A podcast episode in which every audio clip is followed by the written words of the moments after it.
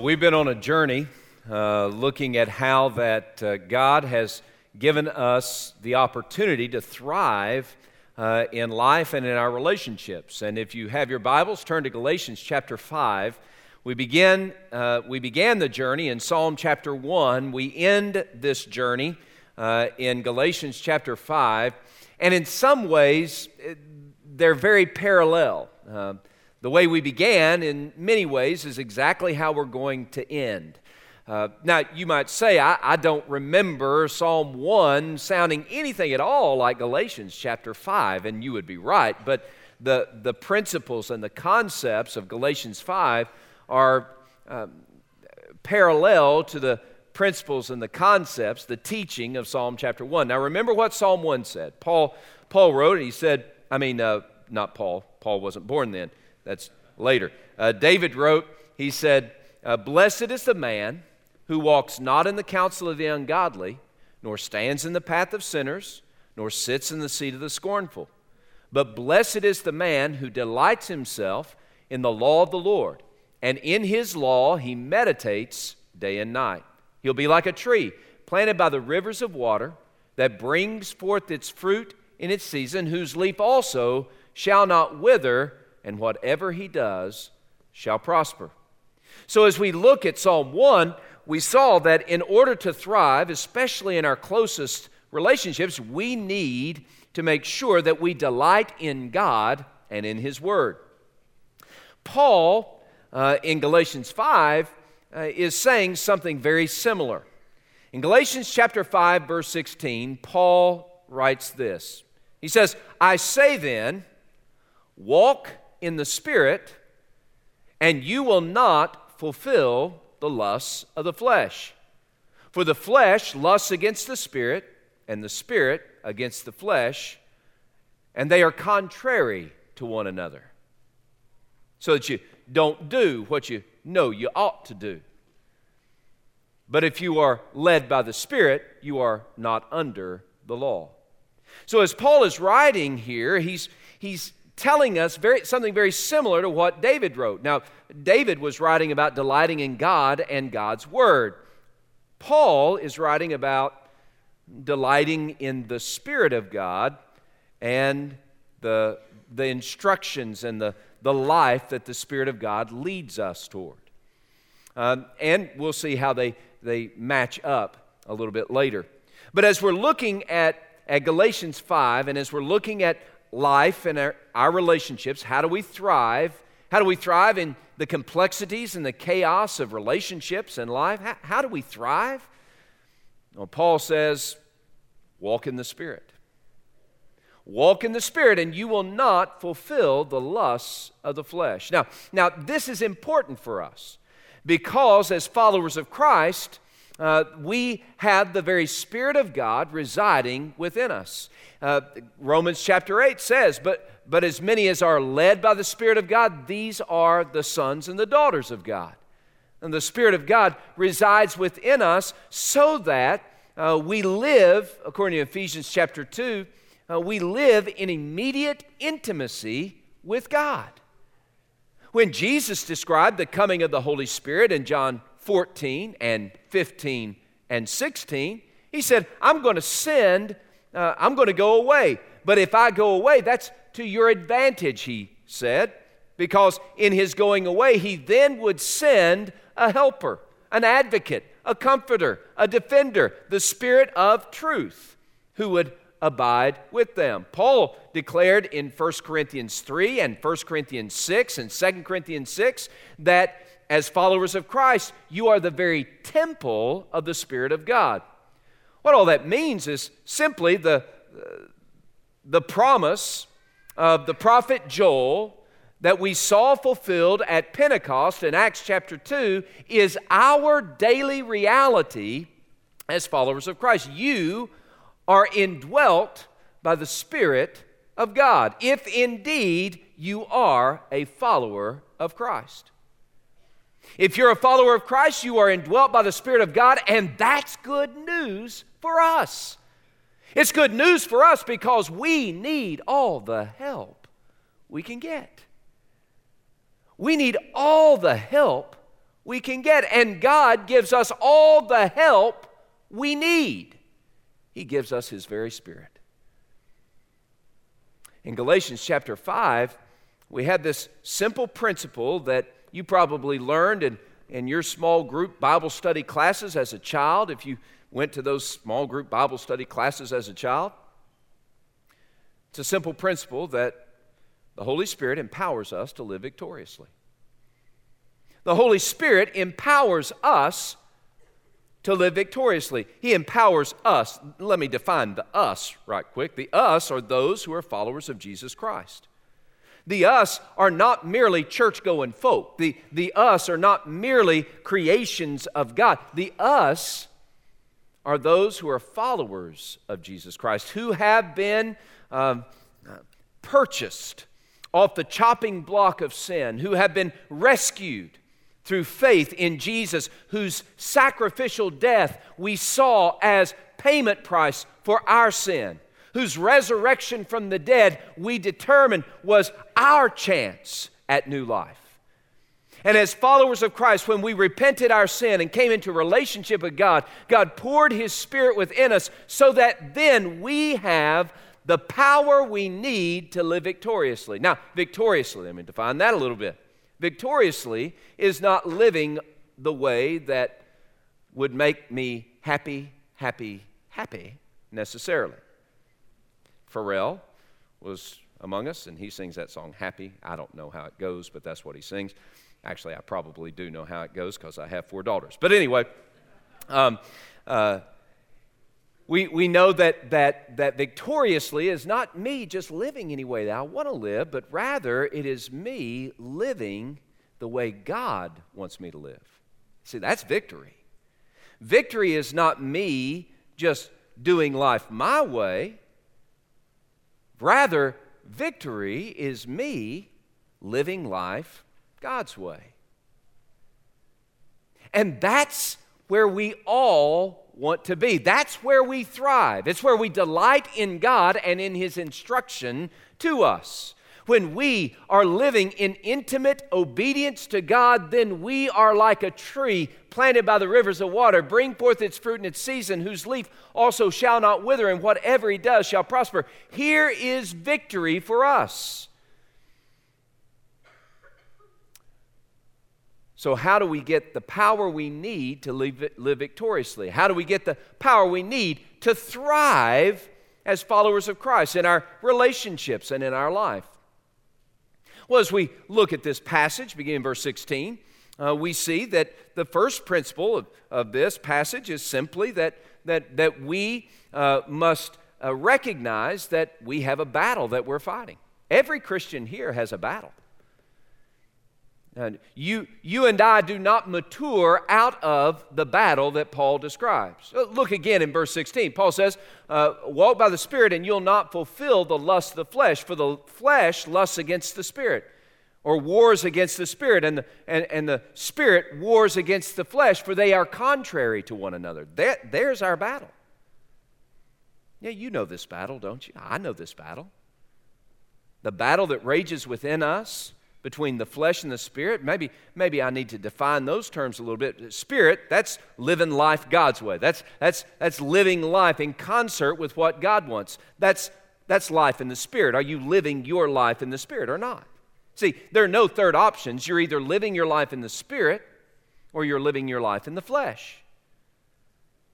Live your life in the spirit, that's victory. Live your life in the flesh, that's not victory. In our relationships, if we would win the battle over the flesh, we would live in the victory of the Spirit. So we wake up every day and we have this battle that rages. We, we have the flesh. You know, the Spirit is living life God's way. The flesh is every other way. See, when, when we push down what God wants to exalt what we want, we're living life in the flesh. And there, there's no third ground there. They, again, there's, there's only two options. Either I'm living life in concert with the Spirit or I'm living life in concert with the flesh. Now, that, I, I don't want you to uh, be confused about this. We all struggle with this. I wake up in the morning, I struggle with it. You wake up in the morning as a follower of Christ, you struggle with it. So it's a common struggle. It's every Christian's struggle. And it is a struggle. When, when we were rescued by God's grace through faith in Jesus Christ, we became dead to sin. Isn't that good news? The penalty, the, the condemnation, uh, the guilt of our sin was crushed. We were forgiven forever for our sin. We were made right in the sight of God. We were dead indeed to sin. And that was a unique moment in the history of our life. It was, it, it was an unrepeatable event. Because of Jesus Christ, our faith in Him, we are dead to sin. But every morning that we wake up, we still have the battle to be dead to self. See, Paul, uh, Paul described it this way. He said, walk in the uh, Spirit, and you'll not fulfill the lust of the flesh, for the flesh wars against the Spirit, and the Spirit wars against the flesh, and they're contrary to one another. Jesus, Jesus said, hey, listen, if anyone desires to come after me, let him deny himself, take up his cross daily, and come after me. Now, what's this cross-carrying, denying stuff that Jesus is talking about? He's talking about a daily decision to die to self. Our, our battle is this battle that rages within us. Am I going to follow after myself, or I'm going to follow after the Spirit? One leads to victory. One leads to satisfaction, one leads to joy, and the other, not so much. So that's our daily battle.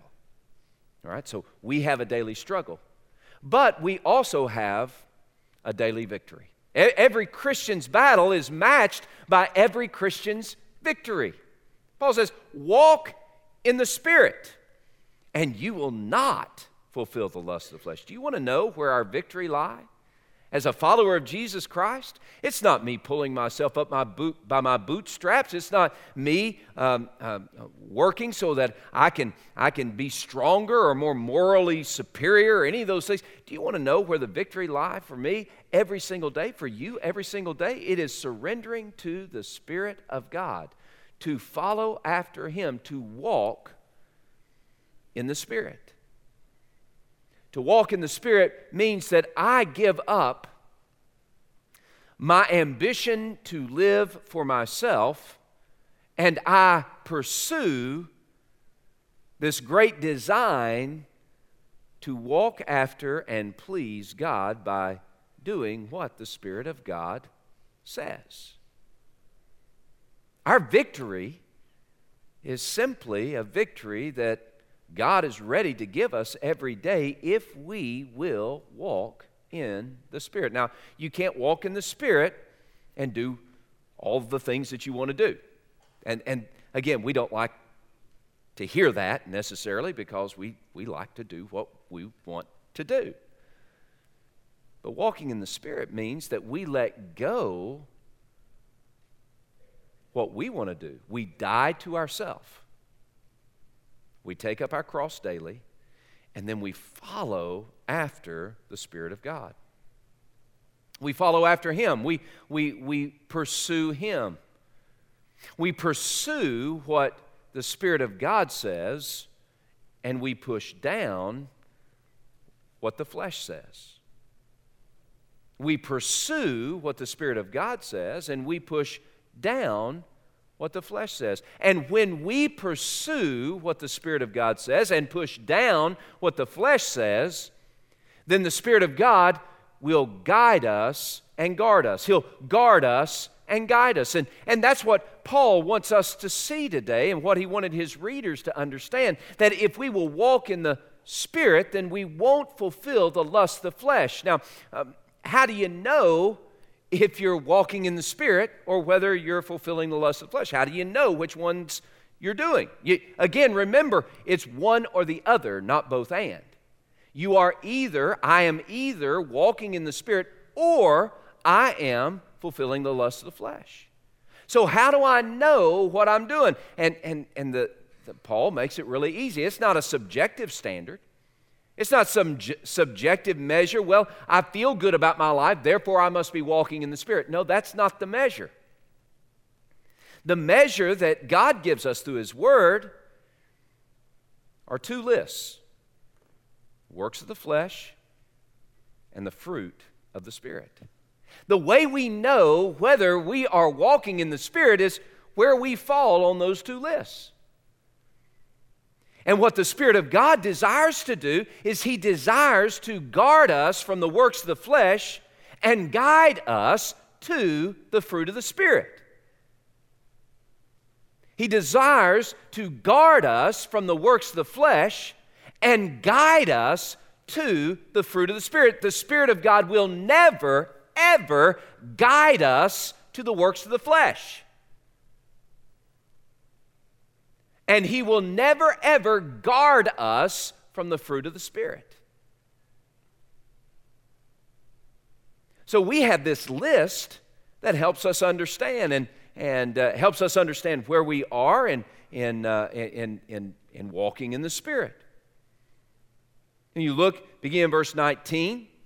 I'm not going to detail these lists uh, so much as just kind of read them, let those things sink in, and then and then what does that mean to us today? So verse nineteen, now the works of the flesh are evident.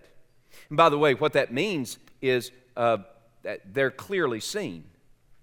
They're not, they're not foggy or vague. They're, they're clearly seen. For the works of the flesh are evident, which are adultery, fornication, uncleanness, lewdness, idolatry, sorcery, hatred, contentions, jealousies, outbursts of wrath, selfish ambitions, dissensions, heresies, envy, murders, drunkenness, revelries, and the like, of which I tell you beforehand, just as I told you in time past, that those who practice such things will not inherit the kingdom of God. So Paul is saying, hey, this is the list that is contrary to the to, to life in the Spirit. You know you're not walking in the Spirit if you have any of these characteristics in your heart or in your life or in your relationships. You know that you are not walking in the Spirit, and rather, you're fulfilling the lust of the flesh. Um, he adds this phrase at the end of that list. He says, of which I told you before, uh, I tell you now as I told you in times past, that those who practice such things shall not inherit the kingdom of God. Oh, what does that mean? Well, what he's simply saying is, if you pursue this list without any regret, without any, without any uh, uh, sense of I'm not doing what God wants, if you're pursuing that list without any kind of, of godly sorrow in your soul, then make no mistake, you're you're you're probably not a follower of Jesus. Because as a follower of Christ, you've got the Spirit of God residing within you, who should be pinpointing when you've got the works of the flesh eating up your soul. Remember, the Spirit of God is here to guard us from all of those characteristics. By the way, if we don't have those characteristics in our marriage, we're, we're doing pretty good. Wouldn't you agree? If the Spirit of God, God guards us from those characteristics in our marriage, then the marriage is well on its way to thrive. So Paul says, now this is what it shouldn't look like. This is what your life shouldn't be characterized by. But then he adds, uh, beginning in verse, uh, verse uh, twenty-two, twenty-two and twenty-three, he begins by, by giving us Uh, where he's guiding us toward. He's guarding us against the, these things, the works of the flesh, and he's guiding us toward the fruit of the Spirit. Let me just say very clearly, there is but one fruit of the Spirit. And that one fruit of the Spirit has these ingredients: love, joy, peace, patience, kindness, ge- faithfulness, gentleness, self-control. All right, so uh, against such there is no law, right? And and so so there is but one fruit of the Spirit. And what that means for us is that if we aren't hitting all of these ingredients, then we are not fulfilling, we're not exhibiting the fruit of walking in the Spirit. See, if we're not hitting all these things, then we know that there's something in us that is leading us to fulfill the lust of the flesh. We, we've got to be hitting all the fruit and none of the works. Does that make sense? So as we're looking at this, what Paul says, it, the Spirit of God guards us from the works of the flesh and guides us to the fruit of the Spirit so that we live each day with uh, saturated by the love of God poured into our hearts that produces a joy that overwhelms us uh, so that we have peace with God but also peace within ourselves. We are satisfied with this this fullness of life, and that satisfaction, that joy, that love moves us forward in relationships with others so that we live with patience and kindness and faithfulness and gentleness and, uh, and self-control. And so those are the characteristics of a relationship with God that is right, that moves into relationships with others that are right. Can I, can I say this, and this kind of kind of... not sing-songy, but maybe a phrase that will help us. If we're out of step with the Spirit of God, then we are out of, out of tune in our life and in our relationships. If, if we are out of step with the Spirit of God, then we are out of tune in our life and in our relationships. And then the, the, the question is, well, how, how do we get back on on track? What is it that, that needs to happen in my life to get me back on track? And this is this is where the relational side of things helps us. How, how do we thrive in our relationship? How do we allow the Spirit of God to, to guard us from the works of the flesh and guide us toward the fruit of the Spirit? How can we have this flourishing life uh, and, and flourishing relationships? How does that happen? How do we thrive? Well, the first thing that has to happen is we've got to crucify. We've got to crucify the flesh. Look at verse twenty-four, twenty-five, and twenty-six. The Apostle Paul writes, "And those who are Christ's, or those who belong to Christ, have crucified the flesh with its passions and desires. If we live in the Spirit, let us also walk in the Spirit. Let us not become conceited, provoking one another, envying one another." Paul says, if you belong to Jesus, then you're, you, you've crucified the flesh, but, but you've got to keep on killing the flesh. You realize, again, this goes back to the battle concept, but you realize when you awake in the morning that that flesh, that, that, that stuff that is contrary to what God wants, that is awakened as well. And we need to kill. We need to crucify the flesh with all of its passions and desires. In marriage, it might look something like this. You wake up in the morning, you and your spouse, and, and, and you commit yourself to begin the day like this. You're going to have some fresh killing of flesh today. And perhaps you begin the day by praying Psalm fifty-one ten together.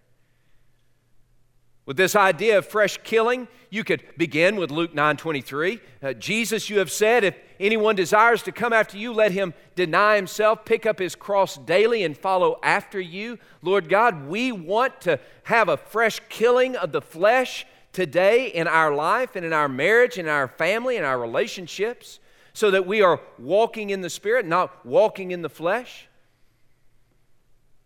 You can begin with Luke nine twenty-three and, and then move to Psalm fifty-one, verse ten. So, Lord, we come together as husband and wife, and we ask you, create in us a clean heart, O Lord, and renew a right spirit within us. When we ask the living God by His Spirit to correct and adjust us as we begin, then we're setting our relationship on a good course that day, where the what is absent is the works of the flesh. We don't want those things in our relationships. What is present the fruit of the Spirit. We want those things in our relationship. So we begin the day and we ask, oh God, will you co- create in our hearts a, a, a cleanness? Will you, will you wipe away the flesh? Will you, again, swipe that out of my life? Will you kill my flesh today? We crucify and then we conform. We make a commitment to conform to what the Spirit of God says. Create in me a clean heart, O Lord, renew a steadfast spirit within me. Paul said, uh, those who belong to Jesus Christ, they're, they're, they're killing the flesh. And then, he says, if we live by the Spirit, we will also walk in the Spirit. Now, he's not just repeating himself there. He's, he's, he's making two distinct statements. If we live by the Spirit, we will walk in the Spirit. And what's the distinction there? What's he saying to us? Well, if we live by the Spirit, he's saying you're making a commitment that every aspect of your life will conform to what the Spirit of God says. Every aspect of my life will conform to what the Spirit of God says. Now, if we begin the day in our marriages, in our relationships, and we together as husband and wife, we say, hey, listen, today as husband and wife, we commit to conform every thought, every word, every feeling, every action, every attitude. We commit ourselves to conform everything in who we are to what the Spirit of God says and wants. Not only are we killing the works of the flesh, but now we are exciting the fruit of the Spirit within us. We've made a commitment. We're going to live by the Spirit today. We're going to be led by the Spirit today. We're going to conform.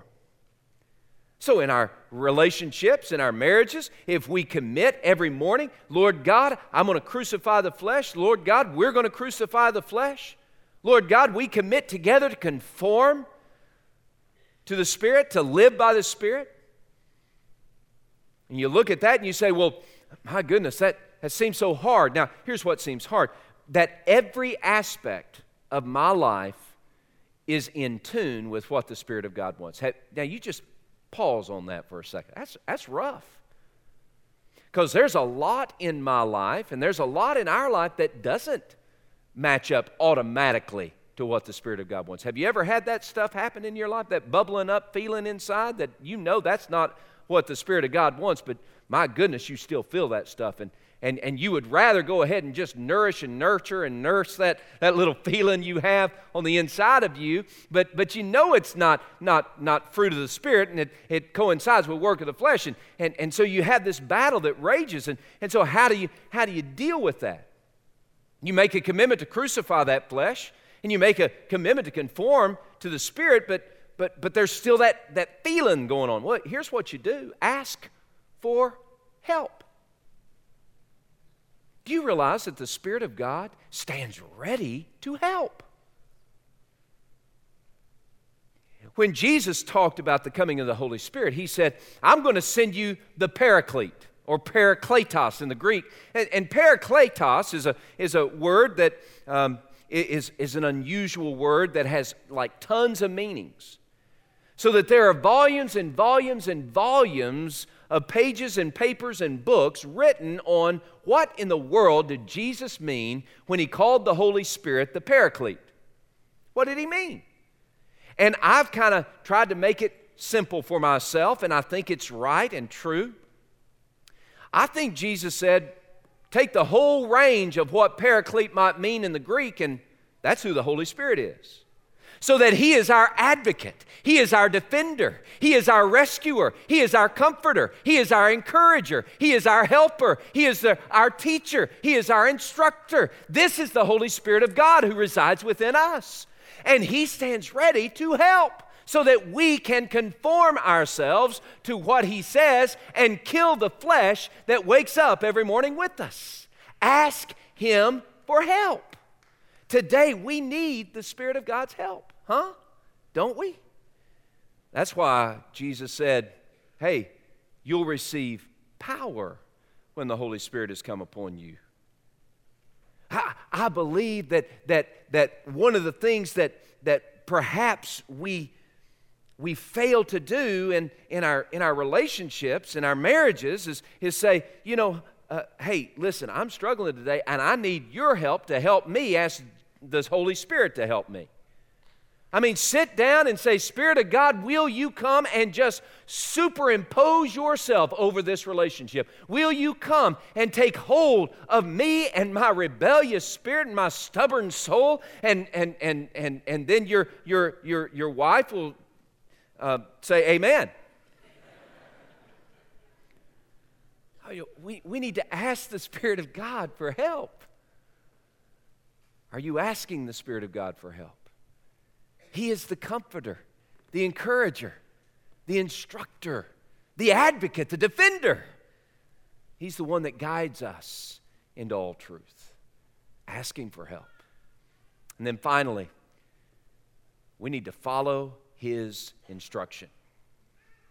Hey, have you ever gone to a doctor? A doctor gives you, uh, and, and you said, Doctor, I've got this pain and I need your help. And the doctor says, you got that pain, you've asked me for help, here is what you need to do. And you hear what the doctor has told you to do, and you walk away and you do not do it, and you wonder why you haven't gotten rid of the pain.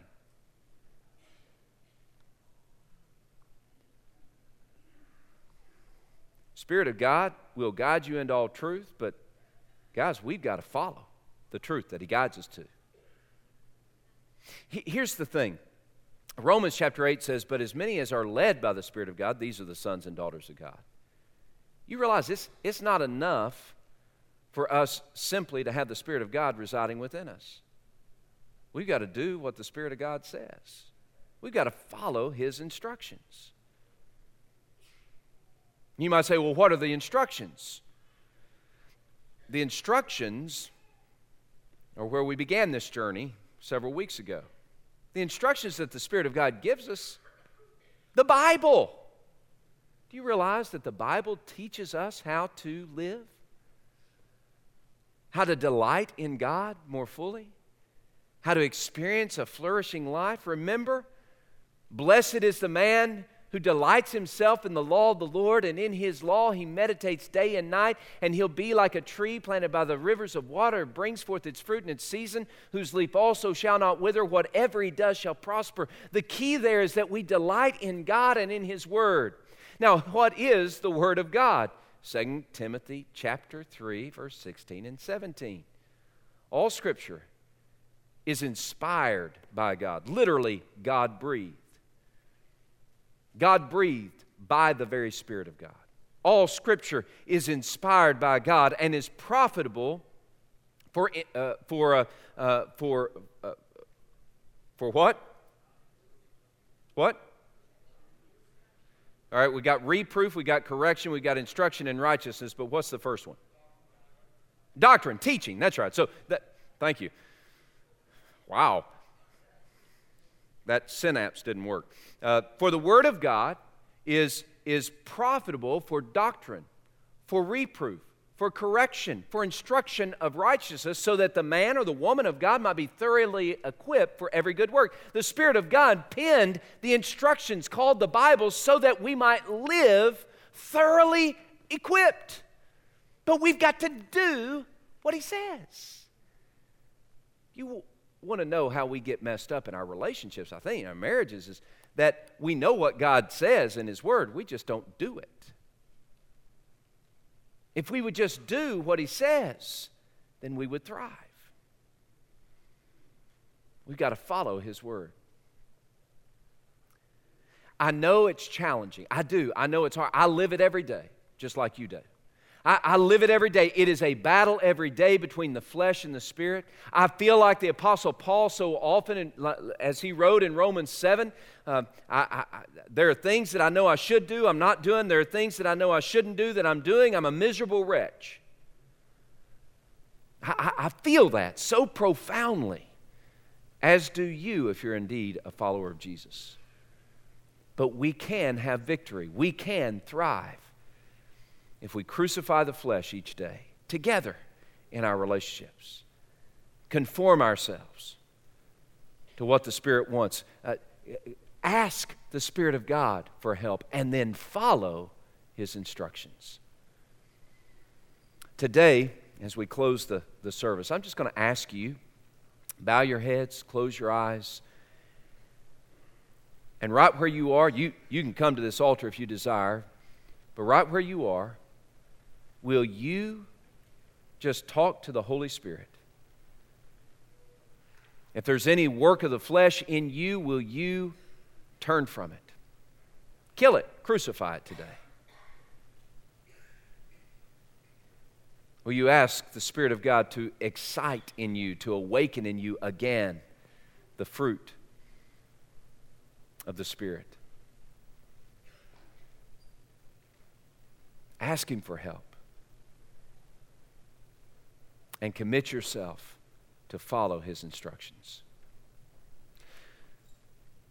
Many of you have heard the, the story uh, as it's been told of a grandfather walking with his grandson down a pathway, and the grandfather wanting to pass on to his grandson some great truth that would help him in the days ahead, told his grandson this. He said, "Son, there are two wolves that are living in my heart, and they are at war with each other.